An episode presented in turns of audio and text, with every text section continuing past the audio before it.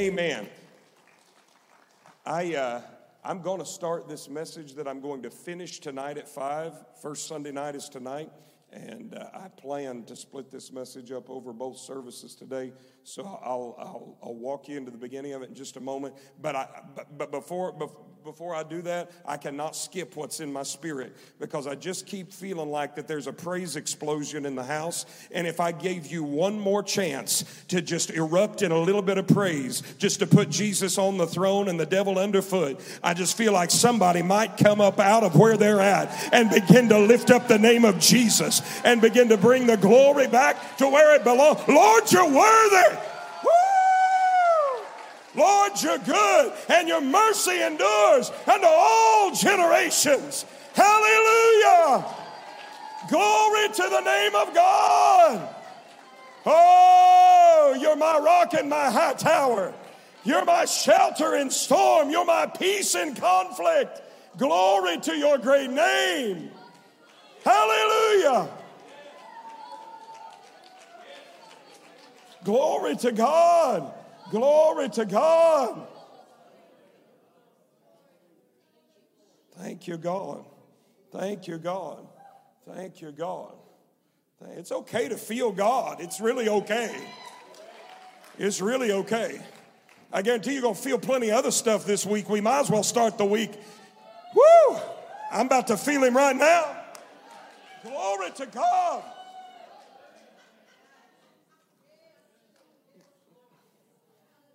I mean, he's good. If all we did was praise him, he'd be worthy of it. You're good and your mercy endures. Glory to your great most high name. Hallelujah. This is indeed your house, Lord. This isn't even ours. This temple isn't even ours. It's yours, because we were bought with a high price. And we're glorifying you in our bodies right now. Glory to the name of God. Glory to the name of God. Thank you, Lord. Thank you, Lord. Thank you, Lord. Well, anytime you need to erupt in a little praise break, you just go right ahead. But before I send you out of here, I'm going to deposit an opening thought about this word, and then you coming back. I just have crazy faith that I might just see every single one of you back tonight at 5 o'clock to get the rest of this word. Matthew chapter 2 and verse 1. Says, now after Jesus was born in Bethlehem of Judea, in the days of Herod the king, behold, wise men from the east came to Jerusalem, saying, where is he who has been born king of the Jews? For we have seen his star in the east and have come to worship him. When Herod the king heard this, he was troubled, and all Jerusalem with him. How many of you know when the king is troubled, everybody's troubled?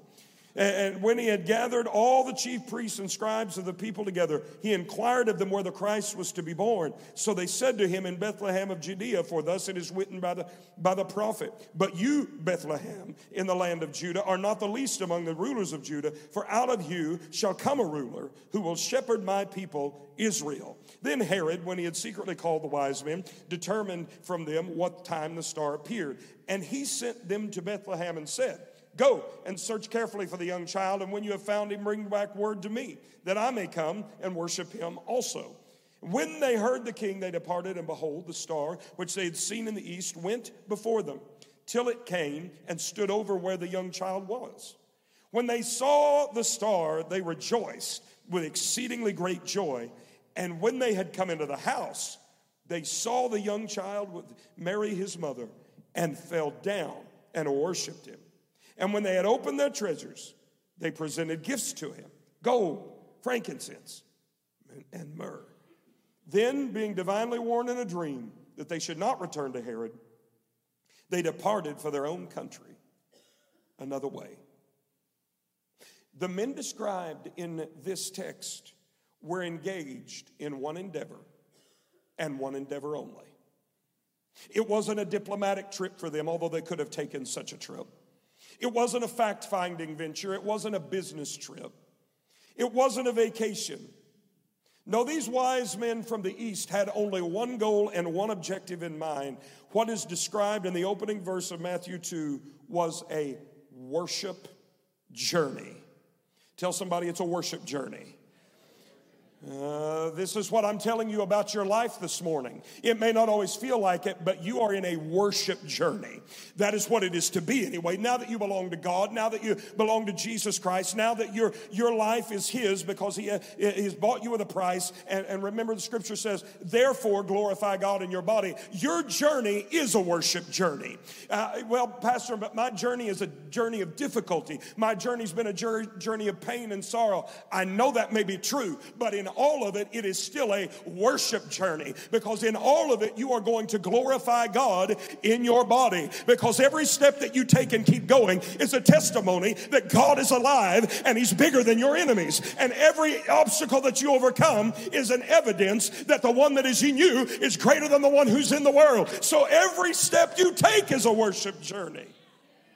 That is the perspective. These men, you realize, could have been doing anything else. They were learned. They were wealthy. Of these facts, we cannot be in doubt. They could have been after anything. They could have been after a political gain. They could have been into a financial situation. They could have come to study with the great scholars of the land. They could have been doing any number of things, and yet these very important men to their culture were doing one thing only. We saw a star rise, and we may not be Jews, but we know something about that star. There's a Messiah behind that star, and we have got to come, and we've got to worship Him. Do you realize these men laid aside everything they could have been doing? They laid aside every endeavor that could have been occupying their time. They had responsibilities. They quite possibly had families. There were positions in the land where they came from that they occupied, and they set all of that aside to simply go worship Jesus. And I wonder today why it is that these non-Jews even would out-worship us who have been engrafted into the company of Israel, and they would say, we're going to put everything on hold, and we're going to go on a journey. We don't even know where it's going to end up yet, because remember, they're just following a star. They don't even know where the end game of this is. They don't know what house they're going to end up at. They don't know if they're going to end up in a conflict in front of some other king, because they come to Herod. They don't know, and all they knew was there's a king and we've got to go worship Him. What if that were to motivate every day of my life? I don't know what I'm going to see today. I don't know what I'm going to overcome. I don't know what's going to come in front of me, but I know one thing I'm going to do. This day, I'm going to find a way to worship the King, because I saw His star. It rose over my life. He brought me out of darkness into His marvelous light. He saved me. He put my faith, He put my feet on a firm foundation and established my going, and what I'm going to do, no matter what else I do, I'm going to worship Him wherever I'm at. That's our worship journey. We ought to be challenged during this season where we're focused intently on the birth of Christ to make the journey of our lives, all of its circumstances, whether they be up, or whether, see, the beauty of what I experience in the landscape and of life, some of it up, some of it down, the beauty of it is, it all gives me different perspectives from which to worship God. Because if He leads me tomorrow to a great mountaintop, and if I get a phone call, like Alex described, and I get a communication that may be an answer to great prayers and faith, and I ascend to a great mountain tomorrow, then on the top of that mountain, I will declare that God has put me here, and He has broke through and answered prayer, and He is forever God, and He's my provider, and He is my deliverer.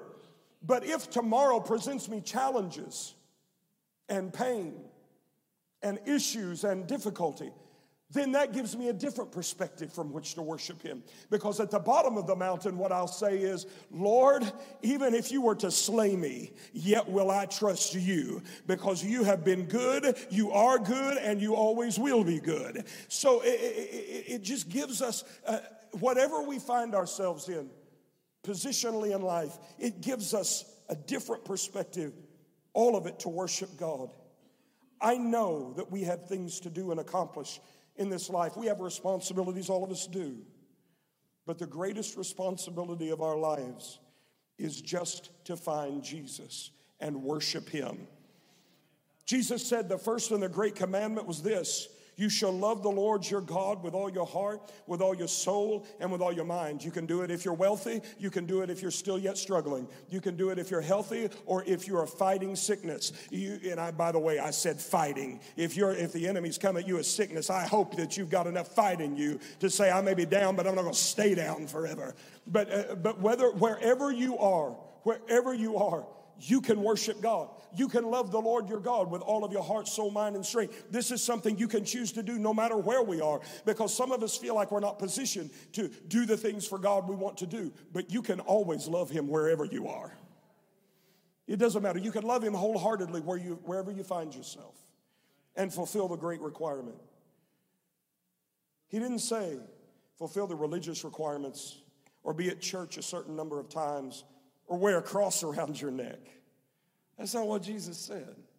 He said the great commandment is to love the Lord with all your heart, soul, and mind. That sounds to me like a life of worship. So here we are on this journey of life. We're all on it. And this journey of life is an entire worship journey. And then the truth of worship is also this. Worship itself is a journey.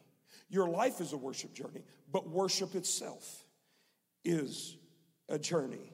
Well, it always has been throughout Scripture. Abraham traveled with Isaac to the mountain to worship. Isn't that what he said? The child and I are going to go yon to worship. Moses told Pharaoh, my people have got to be released to go into the desert to a journey because we're going to go out there and worship God. It was a worship journey. For the high priest, it was a journey through the outer court, the inner court, to the holy place, the most holy place. It was a journey. David walked out for us very clearly and transparently a worship journey when the ark and the presence of the Lord returned to Jerusalem. That was an entire journey, and it was all about worship. Every few steps, sacrifices. Every few steps, shouting and dancing and worshiping. Every few steps, because worship itself is a journey. That means when you approach the Lord in your daily devotions, when we approach the Lord as we begin to sing and we begin to focus on the Lord during a season of worship in a church service, even that is itself a journey. It's a journey. Because there's a destination. I'm going somewhere. I get to enter into his gates. Hold on. We always enter into his gates with thanksgiving. Oh, blah, blah, blah, blah. Hold back. One part of that scripture at a time. Did you see I get to enter into the gates of God? I get to go into where his glory is. I get to go in before the healer and the deliverer and the savior of all mankind. I get to be close to the Jesus who saved me, the one who hung on the cross, came out of the tomb, then reached into my life and brought me out. I get to go into his presence. I get to go into the holy place to where there's nothing but fullness of joy. Yes, you get to enter into his gates. And if you want to do it, you do it with thanksgiving. And you enter into his courts. What a wonderful, beautiful picture that as you worship God, you're not just participating in a man-made attraction of a church service. I'm sorry if that's what religion has made you feel like, that's what that is. And I'm sorry if that's what you've made it in your own prayer life. Well, it's a little part, because I read that you worship 5 minutes and then you pray 5 minutes about this and you bring your... No. You're going into the courts of the Lord, the King, the Most High, the one who created absolutely every single thing. He knows about every cell on planet Earth and can describe them intricately because he created them intimately. You get to go into his courts. That's what worship is. That's what it's a journey closer to, I have the presence of the Lord in me because I'm saved and filled with the Holy Spirit. Absolutely. But I'm drawing near. Because James wrote to believers, not non-believers. If you draw near to God, he'll draw near to you. That's people that already have Jesus, but he's inviting us closer. And he says, if you want there to be more in me, you can pursue me and find me. In fact, the Old Testament even tells us, if we seek him, we find him. If we call to him, he answers. So everything that we do is we worship the Lord. This is a journey, and my journey is the same one the wise men were on.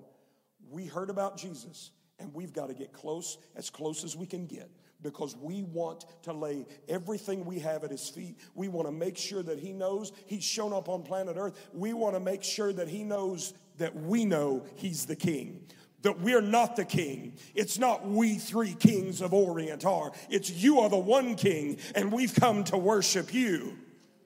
That was the great journey. And wherever you worship and whenever it is, even if it's in a 3-minute drive in your car, that brief moment can be glorious, because you know this journey is me drawing near to my Father. And the beauty is, the guarantee is, that when I draw near to him, he draws near to me. So I leave you with this to think about. The Magi began their journey in verse 2 by responding to an invitation.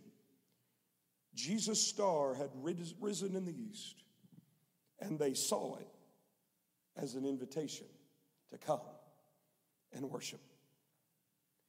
Have you seized your invitation to come and worship? I don't mean become a church member. I don't mean just to have accepted Jesus as Lord. But have you heard the higher invitation from heaven to draw nigh to God so he draws nigh to you, to come boldly before the throne of grace? What was John the Revelator told when he looked into heaven and he heard the voice that said, come up here? He was invited to come up.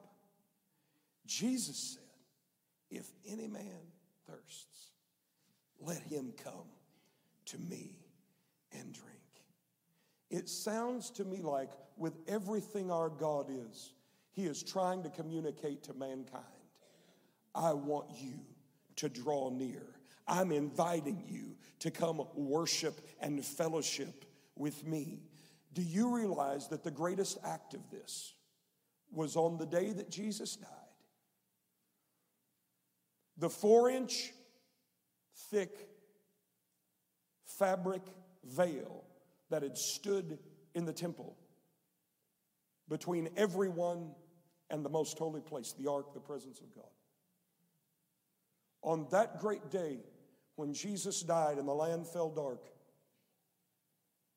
you realize that of its own volition, that great veil surrendered to the majestic hand of God. You couldn't have torn that thing apart.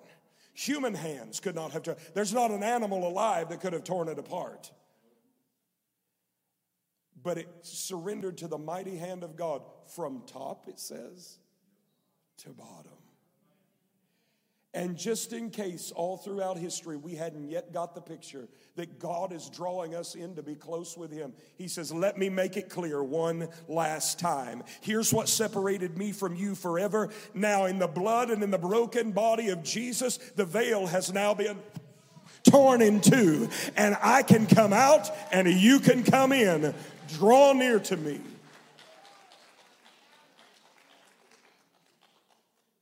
How could I not take that invitation?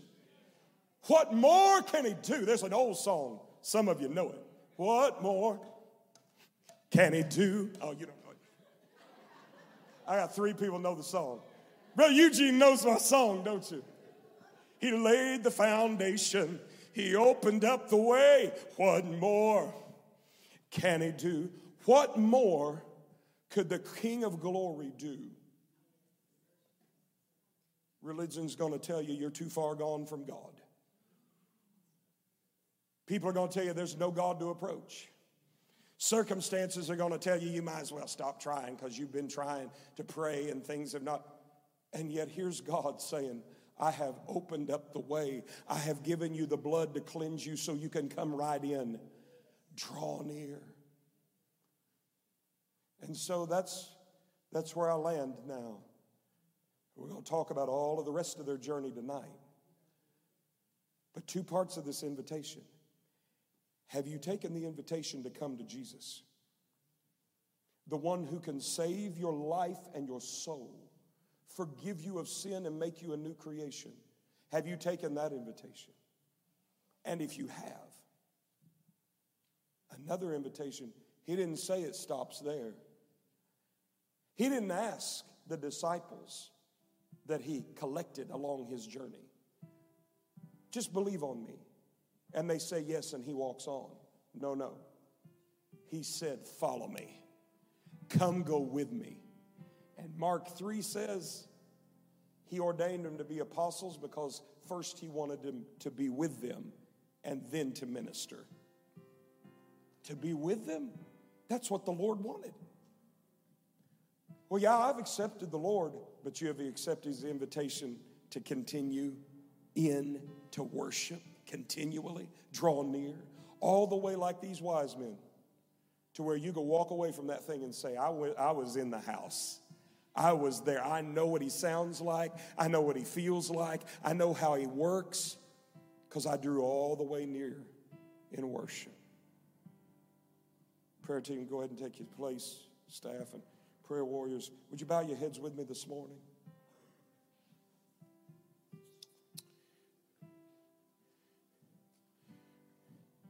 Some are saying, Pastor,